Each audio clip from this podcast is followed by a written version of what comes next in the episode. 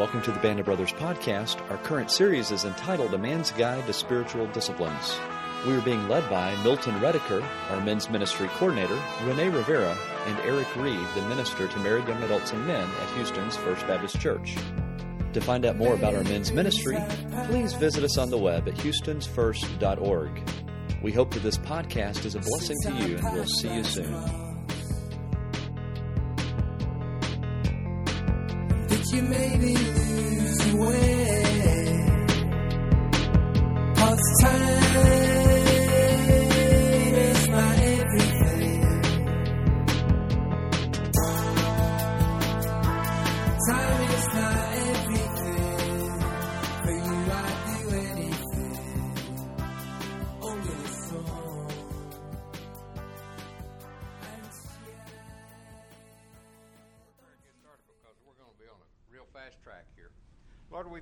this day and thank you for the men that have shown their interest in this class. Thank you for those who've come and gone and for whatever reason they're not here tonight. For Eric, because he's in teachers meeting, and Renee is uh, being loyal to his uh, business.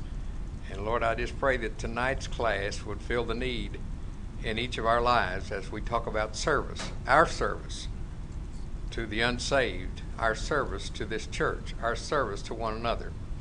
And Lord, we'll give you the honor and the praise and the glory. In Jesus' name we pray. Amen. All right. Look, Brad showed up too. Brad, this is Mike York in front of you. Yeah.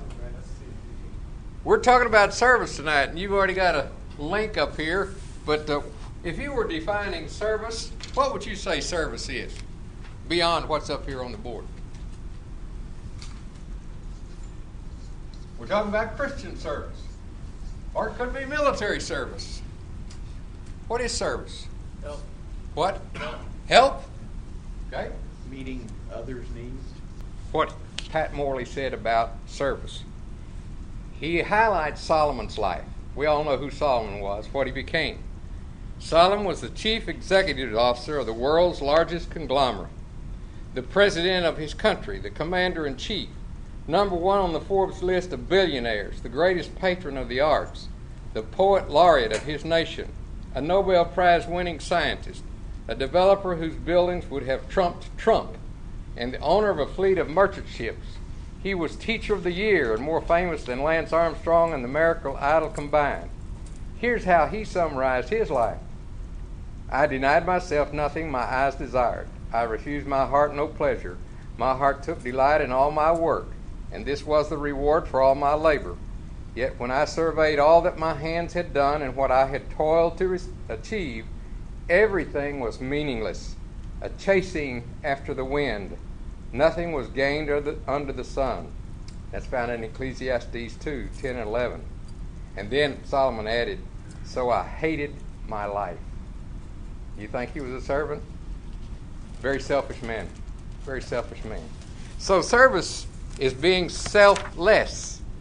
Service, as we've put up here, is almost always sacrificial, although we often feel that we gain more than we give. We mentioned, somebody mentioned uh, meeting needs. If you don't know there is a need, you can't meet that need, so you that is there's no service involved there. But when we know there is a need, we can be of service. And so we've also said it involves submission to God's agenda. Well, what's God's agenda? Meeting the needs of others. Wherever Jesus, we find wherever Jesus would go, whatever he would do, and that's what a servant is. We also mentioned it means focusing on someone other than myself. Solomon certainly focused on himself, didn't he? And we have more than 50 mission trips by thousands of members that go all over the world serving Jesus and doing all of these things. Let's go to the next slide, John.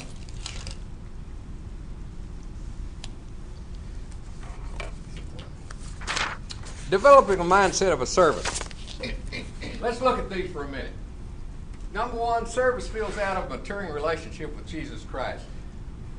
The real key word there is a maturing relationship. Every one of you in here want to be more mature tomorrow, the next day, the next year than you are right now.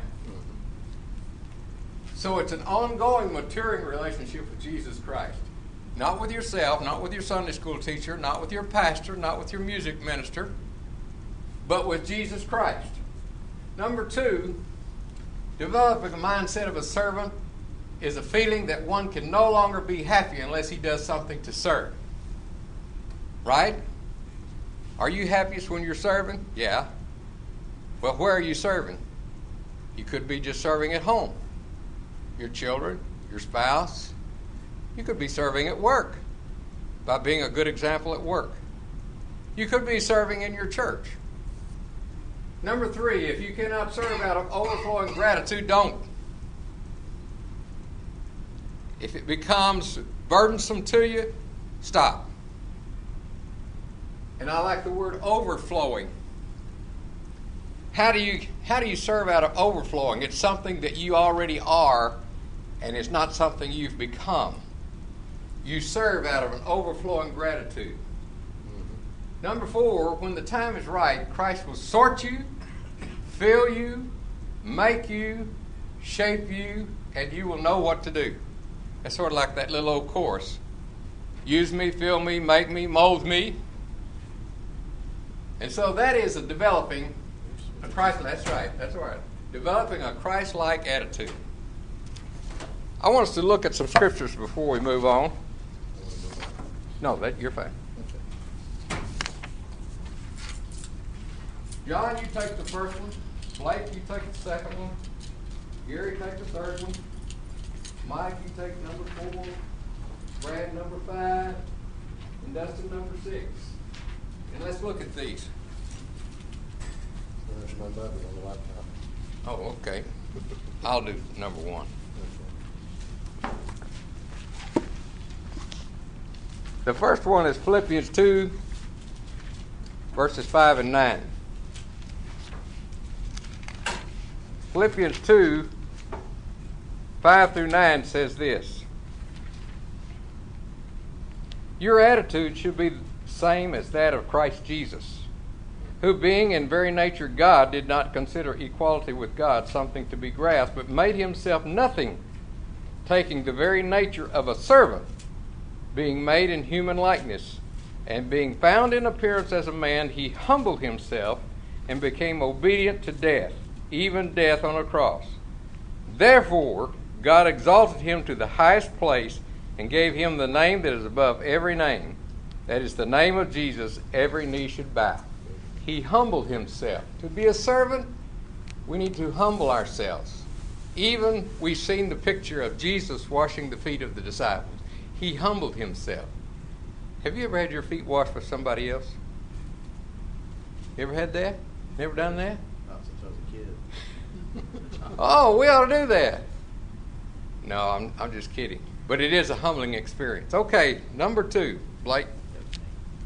Then the mother of the sons of Zebedee came to Jesus with her sons, bowing down and making a request of him. And he said to her, What do you wish? She said to him, Command that your kingdom command that in your kingdom these two sons of mine may sit one on your right and one on your left. But Jesus answered, You do not know what you are asking. You are able to drink the are you able to drink the cup that I am about to drink? They said to him, We are able. He said to them, My cup you shall drink, but to sit on my right and on my left, this is not mine to give, but it is for those whom it has been prepared by my Father. After hearing this, the ten became indignant with the two brothers. But Jesus called them to himself and said, You know that the rulers of the Gentiles lord it over them, and their great men exercise authority over them. It is not this way among you, but whoever wishes to become great among you shall be your servant, and whoever wishes to be first among you shall be your slave. Just as the Son of Man did not come to be served, but to serve, and to give his life a ransom for many. And then Nate, that's found in Matthew 20, verses 20 through 28. Now, John 13, 1 through 17. Mike, you have that? Gary? Okay. Jesus washes his followers' feet. It's almost time for the Jewish Passover feast. Jesus knew that it was time for him to leave this world and go back to the Father. He'd always loved those who were his own, who his own, who were his own in the world, and he loved them all the way to the end. Jesus and his followers were at the evening meal. The devil had already persuaded Judas Iscariot to turn against Jesus. Judas was the son of Simon. Jesus knew that the Father had given power over everything. He also knew that he had come from God and was going back to God. So during the meal, Jesus stood up and took off his outer clothing. Taking a towel, he wrapped it around his waist. Then he poured water into a bowl and began to wash his followers' feet. He dried them with the towel that was wrapped around him. Jesus came to Simon Peter, but Peter said to Jesus, Lord, you are are you going to wash my feet? Jesus answered, You don't understand what I'm doing now, but you will understand later. Peter said, No, you will never wash my feet. Jesus, Jesus answered, If I don't wash your feet, then you are not one of my people. Simon Peter answered, Lord, after you wash my feet, wash my hands and my head too.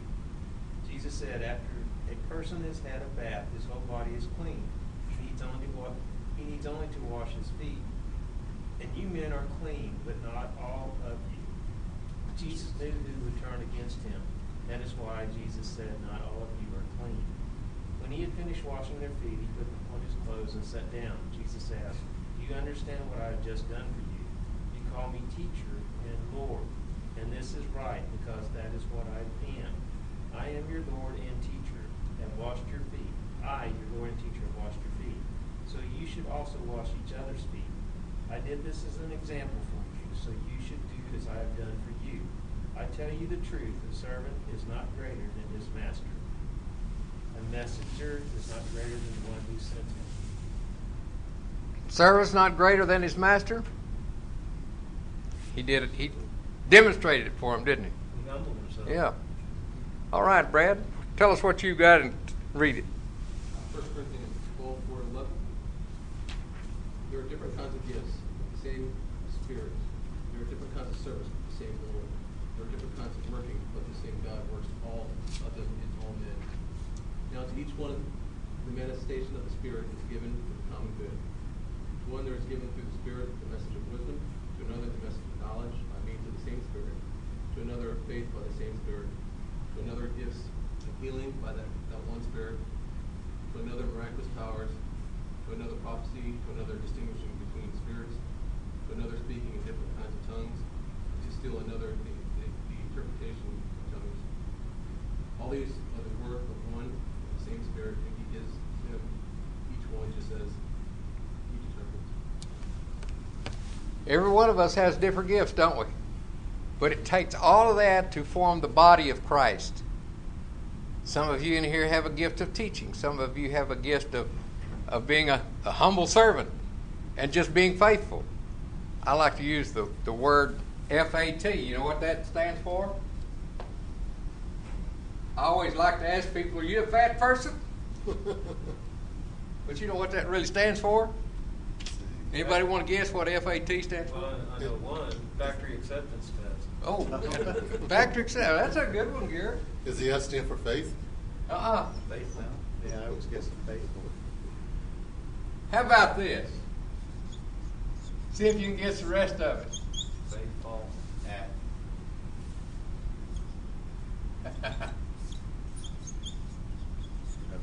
Can you read that? Faithful. Available? You want to guess what the T is? What? Teachable. Teachable. I hope you'll write that down and never forget it. Somebody asks you if you're fat, you say, I sure am. Faithful, available, and teachable. A lot of people faithful. We got some folks tonight that aren't available. They're elsewhere. But this is the the last one, the T. You can't be fat unless you're teachable. That's the foundation. Are you teachable? Sure you are. You wouldn't be here. You're teachable. Well, look down at the your sheet there. More scriptures about service. Let's see, Dustin. Let's get you to read your. Oh, that's all right. Okay, let's go to the more scriptures about service. Number one, Joshua twenty-four fifteen says, "Choose you this day whom you will serve." That's not talking about any day. That's talking about today. Choose you this day whom you will serve. Then Matthew 25, 35, 45 talks about, inasmuch as you've done it unto the least of these, you've done it unto me. He's talking about children. He's talking about unsaved people. He's talking about people in need. He's talking about the poor, the lonely, the down and out. And when you've done it unto them, you've helped them, you've done it unto him. Number three, present your bodies a living sacrifice, which is your what? Reasonable service. Okay. I don't know if any of you have ever presented your body for a living sacrifice. I never have. Literally. But he's talking about in your mind and in your heart. Romans 12, 1. Then by love serve one another, which is found in Galatians 5:13. By love serve one another. Can you serve any other way except by love? No. We only serve when we love. We serve those whom we love. And then finally, those who possess the land of promise must serve God or be swept off, which is mentioned in Esther 2 8 through 12. Let me give you a website that you're going to want to go to. Copy this down. It's www.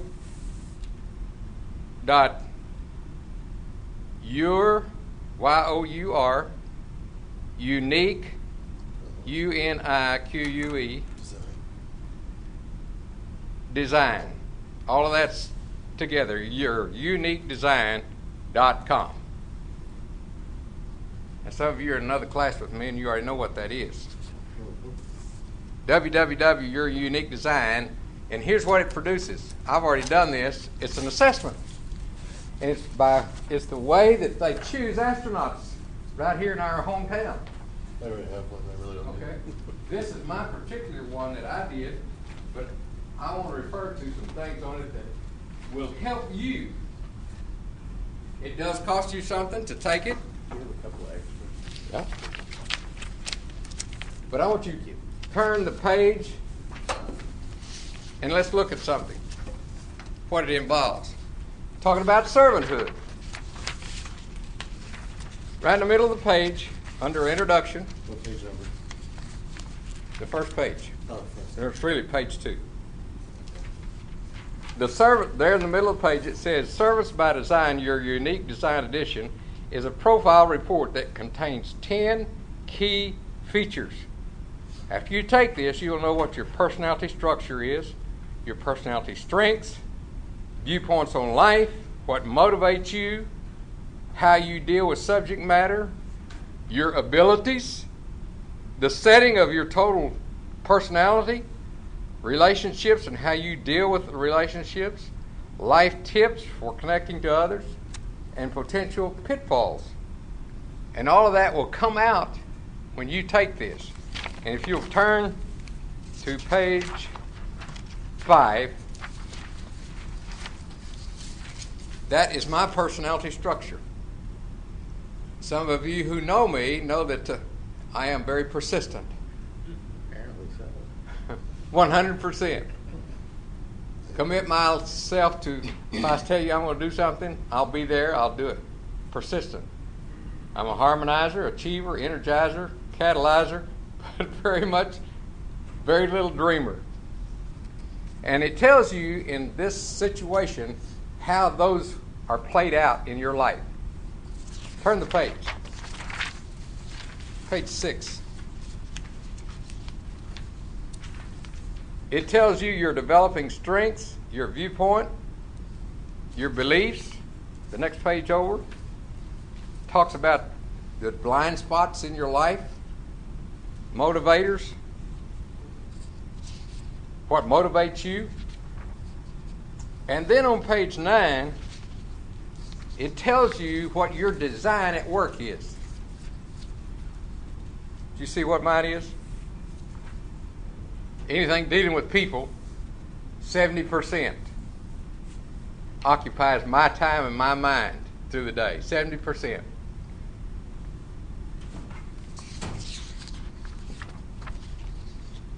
I'll let you read through that. That is yours to keep. But I want to give you something else. I'm gonna compare this to mine. Yeah. See what the differences are. I have developed 142 questions that will help you, if you will answer them, will help you know what kind of a servant you are. Wow. And some of them sound kind of crazy.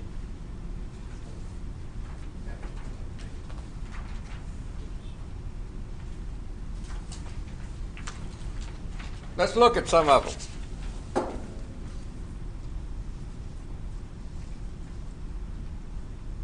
Look at number 18. When did you become a Christian? How did your life change?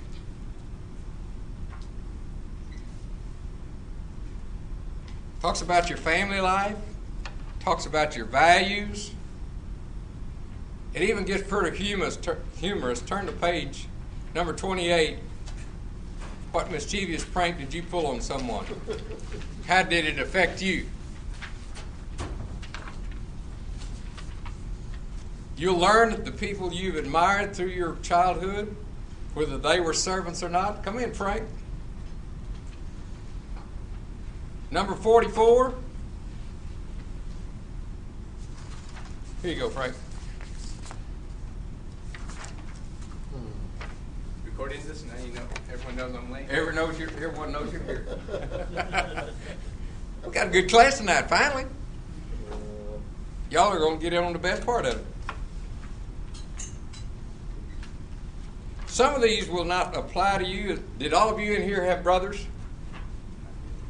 Nearly every one of you? Well, number 50 may apply to you, but uh, some of these I redesigned for myself. And whenever I finished these 142 questions, I had a 34 page summary of my life. And in that summary, it told me what I already knew about myself. It confirms some things, but it also brings out the people in your life that have meant a lot to you, that were servants. It will also tell you something about your family that perhaps you didn't know. All these questions are designed much like this uh, servant piece I gave you earlier, but this is a, something that you will, it's called Living and Leaving a Legacy. Your children, everybody in here married? Married, married, married, married. Dustin not. Gary married. Frank. Yeah. Lot. John's not.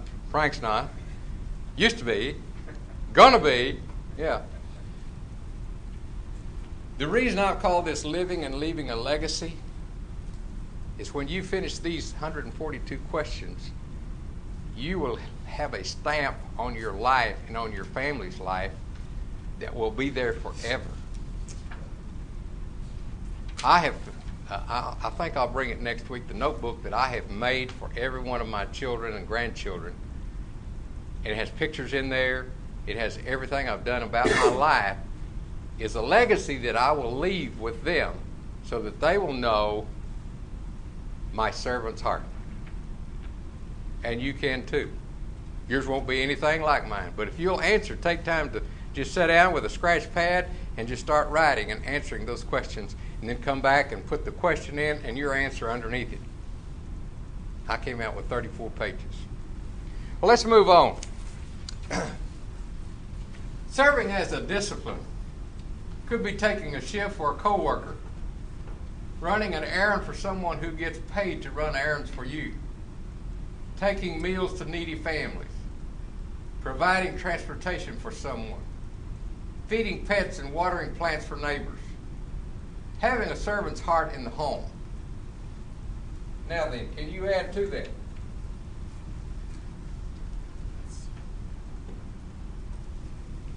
We're talking about serving as a discipline.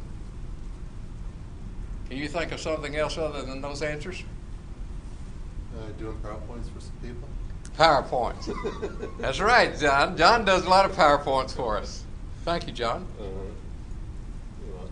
I give my daughter a bat when you know my wife works at home and it's a big help for her to come to get side. And, and I'm tired as well, but you know I know how much it means to her. to do that. Let me ask you this when you're doing something for other people, you may be dog tired until you get into this being a servant. Mm-hmm. Doesn't it kind of lift your spirit? And I was thinking before I came in here tonight, man, I've been up here all day. I've been studying for a class tonight and a class tomorrow, and one on Saturday and one on Sunday. And I'm tired. But when I get in here, doing what God's called me to do, giving your child a bath, it rejuvenates you because you're doing something for somebody else. We're coming into the Christmas season, the Thanksgiving season. Think about something that you can do that you don't normally do, that you can be a servant. In your home, at church, at work, something that you don't normally do, but that if you think about it, it's something you could show that in your heart, maybe nobody else, that would show you you being a servant Thanksgiving and Christmas. We have special projects here in the church that help you do that. One is the, called the Christmas Store. And you'll be hearing a lot about that from the pulpit in all our communications. Well, what is the Christmas Store? That's where we give gifts. We turn the gifts in here and they're taken over to our mission. And people come in there and can shop for nothing for Christmas. But by us and you contributing gifts, bringing gifts for a certain age group that you want to see have Christmas, you are, you're being a servant. So think about that. Whenever you have fellowships, whenever you have dinners that the church is going to sponsor, your class is going to sponsor, you're going to be asked to probably, could you bring something? That's still being a servant. Let's move on to the next one, John. How about that one? I put that in great big letters. Men want to make a difference. Does anybody in here don't want to make a difference? I could have put an ellipsis there. Difference in what? Difference in your country? Difference in your job? Difference in your home? Difference in your church? I dare say, and I would like to see someday that every one of you take a place of responsibility here in the church. If it's doing nothing but babysitting the kids while somebody else has a good time here at church. If it means nothing but taking the gifts that come for the Christmas store over to the mission. Some way, somehow, because you've been in this class, you now have a responsibility. You've been told, you've been shown how you can be a servant. And you, more than likely, you've written down and taken some notes that you hadn't thought of before. Hey, I think I can do that. But in great big letters, men want to make a difference. How about Afghanistan? How about Iraq? How about Fort Hood? The lady that stood and took three bullets, was it three or four? She, she took three or four bullets. She she made a difference. She wasn't a man, but boy, she took a man-sized job and took on the guy himself.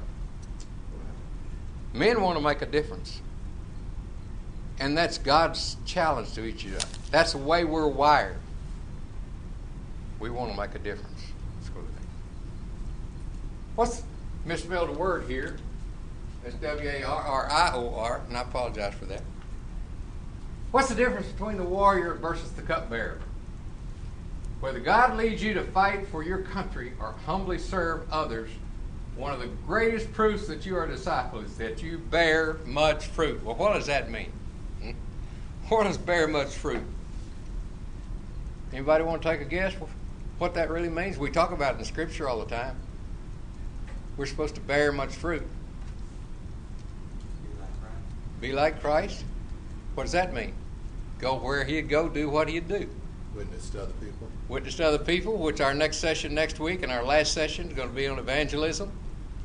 And I've asked Larry Lilly and uh, Lee Shaw, who are directors of our evangelism, to come in here and talk to us about evangelism in our church and in our lives. How we can be more evangelistic. Does bearing fruit also um, have to do with things that you have?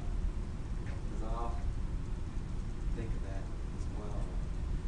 The uh, prosperity you have in Christ. Exactly. Let me read you something out of. Here's another book I'd recommend: The Life of a God-Made Man. The Life of a God Made Man by Dan Doriani.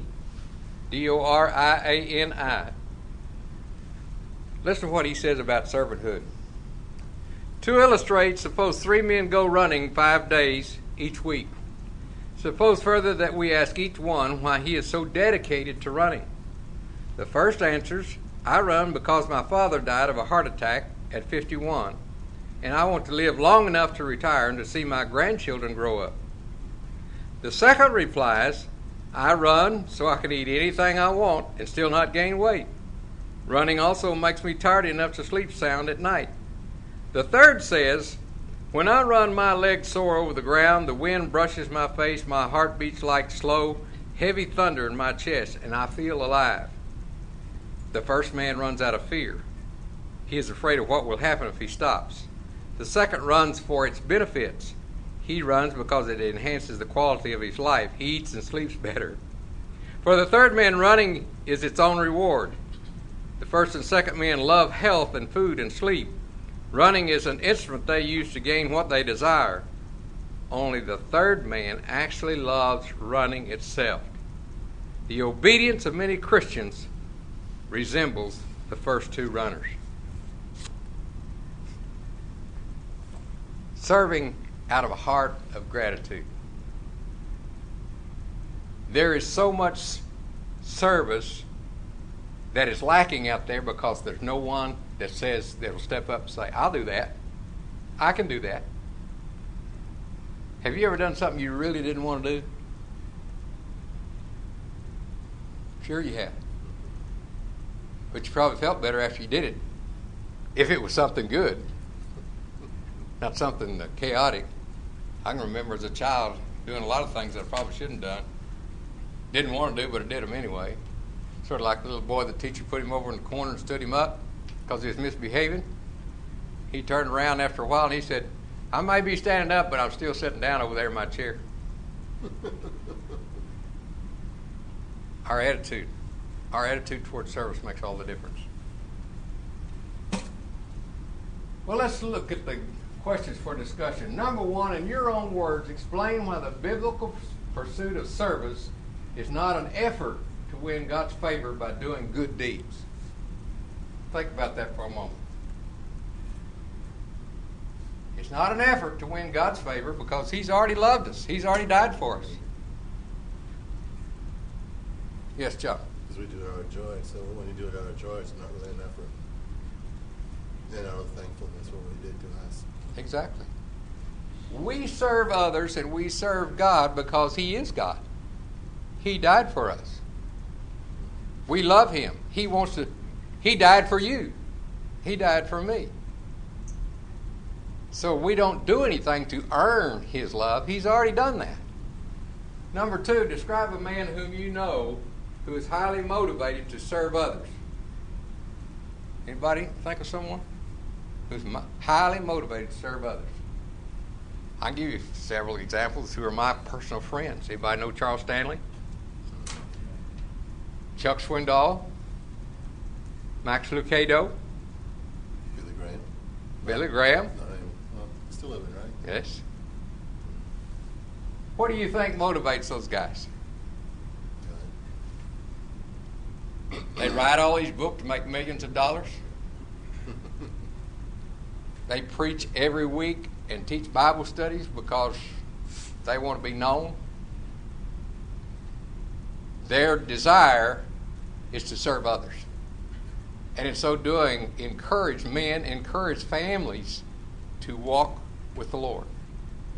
And not say, do as I do and do as I say, but do as God says. Serve Him and love others. Let's go to the next. Number three, in light of what you've learned in this session, look up these verses. So, uh, Blake, look up Ephesians 2.10. Brad, look up John 15.8. Frank, look up Philippians 2.5. Did you bring your Bible? Good. And uh, Gary, look up James 1.27. And Mike, did I already give you one, Mike? Not yet. Okay. You take James 2, 14 through 17.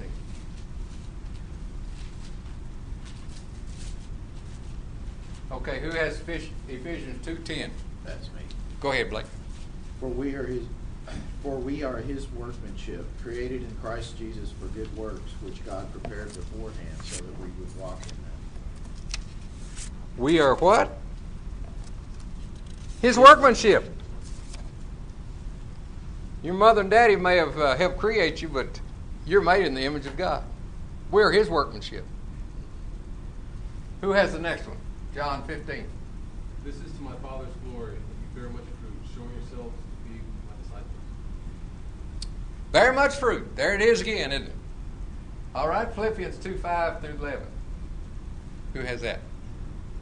Your attitude should be the same as that of Christ Jesus, who, being in very nature God, did not consider equality with God something to be grasped, but made himself nothing, taking the very nature of a servant, being made in human likeness, and being found in appearance as a man. He humbled himself and became obedient to death, even death on the cross. Therefore God exalted him to the highest place and gave him the name that is above every name, that the name of Jesus every knee should bow in heaven and on earth and under the earth, and every tongue confess that Jesus Christ is Lord, to the glory of God the Father. Every tongue confess. Those Muslims are going to be surprised, aren't they? you have any friends going to be surprised? Family members going to be surprised? Mm-hmm.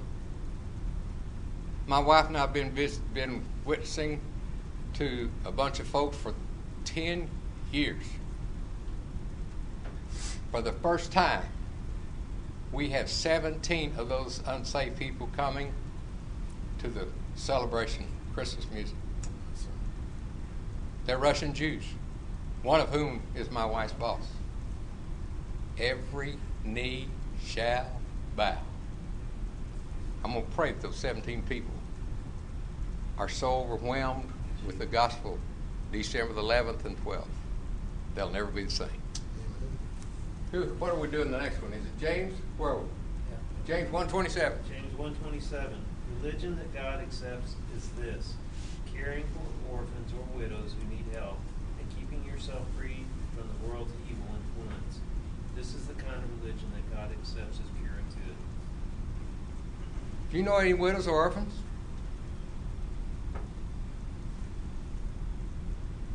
Widows or orphans? Say no. Do you know we have a list that's kept here at the church? And every deacon is assigned at least one widow. But I don't know any of them that are assigned an orphan. We've got a bunch of children that are orphans. They may not be orphaned by the, the standard that they have no mother and father, that are, their mother and father are dead, but they're orphans from the fact that they come to church by themselves. They have nobody to guide them spiritually. They're orphans.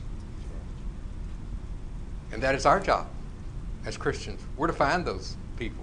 We're to find those instances where we can serve. And the last one? There actually is a, a literal orphan ministry in the church too. Yes, exactly. Are we down? All right, are we finished?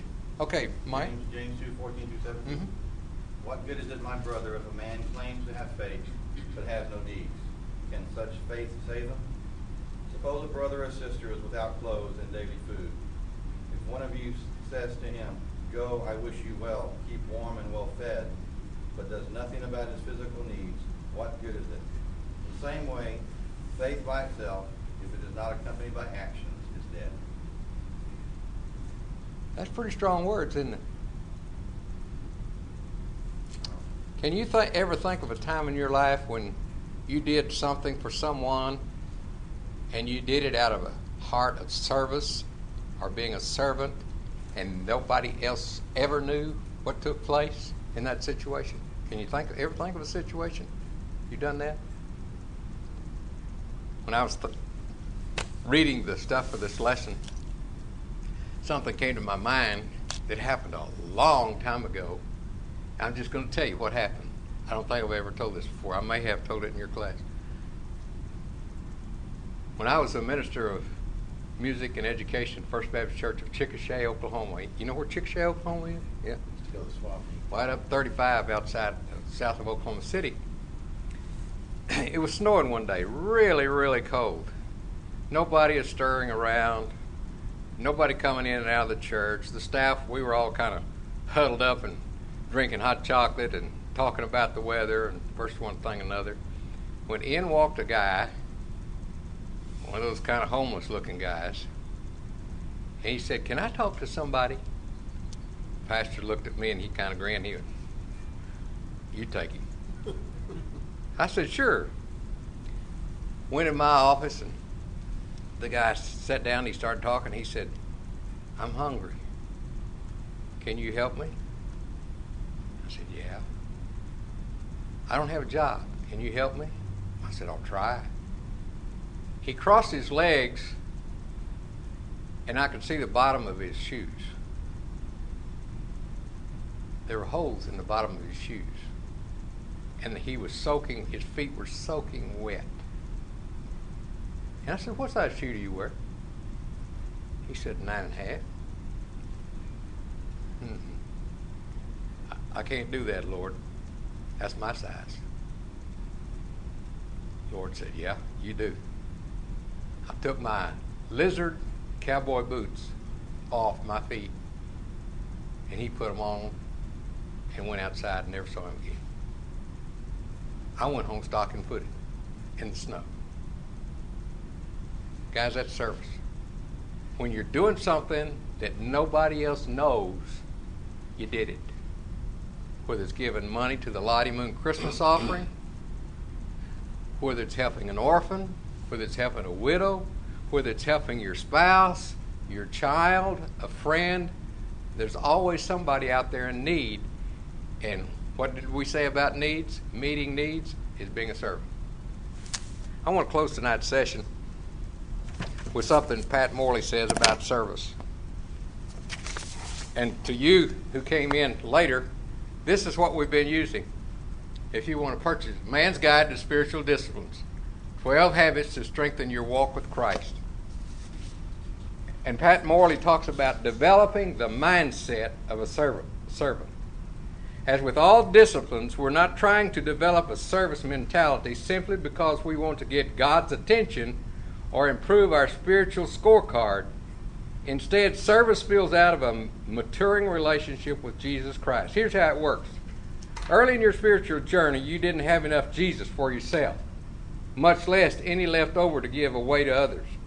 You did your good do- deeds as duty. However, over time, you began to fill up in your personal relationship with Jesus. You began to plumb the depths of His holiness, mercy, love, and grace. You were awestruck by His power, greatness, and majesty. You were humbled by how you had underestimated the work of Jesus, and you grew. At a point, you realized you finally did have enough Jesus for yourself. You felt filled up in your relationship with Him. That spurred you on to a new growth. Another couple of years passed, and one day you realized that you were spilling over with Jesus. Not only did you have enough Jesus for yourself, you had some left over to give away to others as well. In fact, you were so filled to overflowing that you felt as if you would burst unless you could give some of Him away. That's how a servant is supposed to feel, as if he can no longer be happy unless he does something to serve. Anything less will, be, will represent a failure. Maybe you are there, maybe not. Service is one of the latter disciplines. If you cannot serve out of overflowing gratitude, then don't. Obviously, if a man never feels compelled to serve, here's the crux of the whole matter. If he never feels compelled to serve, he is either one, not growing as a disciple, or two, he was never in Christ. Those are strong words. But I think Jesus said it and put it more succinctly than even Pat Morley or I could. If you love me, what? Serve me. Serve me. And guys, I challenge you tonight find a way that goes beyond the box, thinking outside the box, goes beyond yourself, goes beyond your family. Find a way that you can serve, whether it's giving money, whether it's going on a mission trip, whether it's giving gifts to the Christmas store. Find a way that you can quietly serve the God and inside your heart. You'll know. You'll know it. You'll feel it.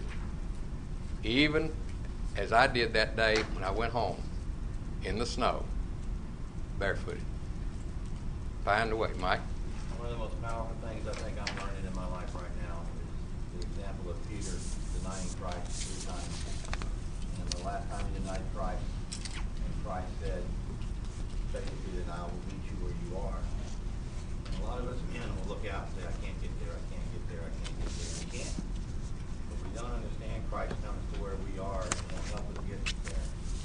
Um, It took me many, many years to figure that out because I around and saw all these great men. I can do that. And and I you know, lived a defeated life.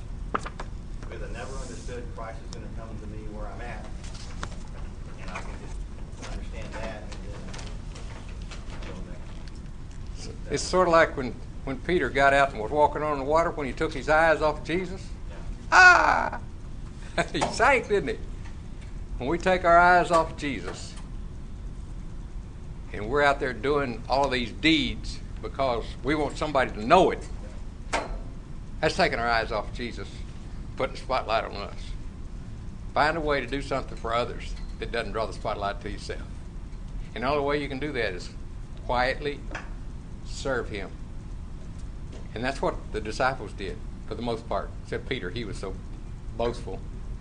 And of course, Judas. But the rest of those guys were all common guys quiet, unassuming. And Jesus said, Follow me. Wherever he goes, you go. Whatever he does, you do. And the way you find that is by staying in the Word. And one of those di- disciplines that we discussed a long time ago was the Bible, staying in the Word. Anytime I ever got in trouble in my life, in my marriage, in my ministry, in my vocation, it's when I wasn't staying in the Word. And you will too, if you don't stay in the Word. Let's bow for word of prayer. Yes, John. I just wanted to say a quick thing. Yes. Um, I, let's see, what was gonna say now? Basically, um, when I help around here, I enjoy doing it out of, um,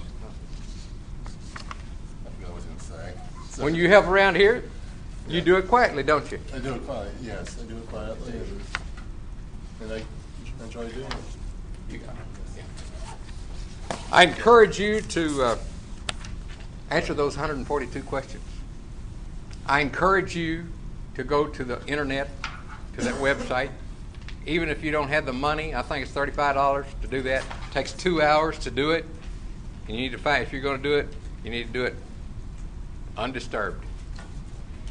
Because you do have to think about your answers. I encourage you to do that. Yes, John. Some, some services require commitments too. Yes. Yeah. Thank you for being here tonight. Oh, what a good class. I'm going to tell Renee and uh, Eric to be gone again. Next week will be our final one. It'll be on evangelism. It'll probably be the crowning. It'll be the icing on the cake to the 12 disciplines. And hopefully, Larry Lilly, our evangelism director for our church, and Lee Shaw, who is a Rice graduate, who was he has all kinds of honors. Lee Shaw, uh, summa cum laude from Rice, is also in evangelism in our church. Maybe they can be with us for a few minutes and tell us what's going on in our church in regards to evangelism. Give us a challenge personally, and hopefully we will also do a graduation at the end next week. And if you want to bring a family member or somebody with you to share in that, we'll have it right here after the class next week. We'll have a short class on evangelism, and then we'll just have a sharing time of what this class has meant, some things you may have learned that you'd never thought of before. So next week will be a great, great time, and everybody will be back, and we can just have a good time sharing about the Lord and the 12 disciplines in our own lives. Again, thank you for being here, and let's pray. God, I thank you for this time with these men. I sense in this room tonight, Lord, of men who want to be available, who want to be teachable, who are already faithful, and in their personal lives, Lord, they want to be strong men. And as we've seen tonight up on the, the board tonight, men want to make a difference. And Lord, may it be so in the lives of these men here because they've been faithful. They've come to learn. They've come to be changed. And they've come to be strong, faithful men of God. And I thank you for that. I thank you for getting to know new men. And I thank you for bringing new men into the class tonight. And God, may we all be faithful, available, and teachable as we go about our daily lives, our work, our family, and wherever we go. People will know that we're different by the life that we live. We pray in Jesus' name. Amen.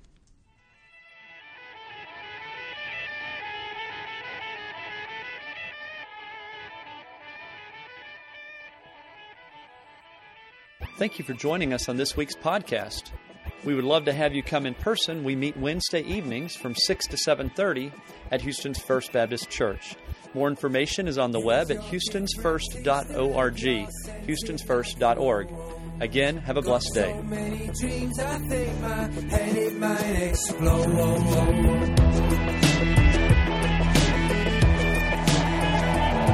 Let shine.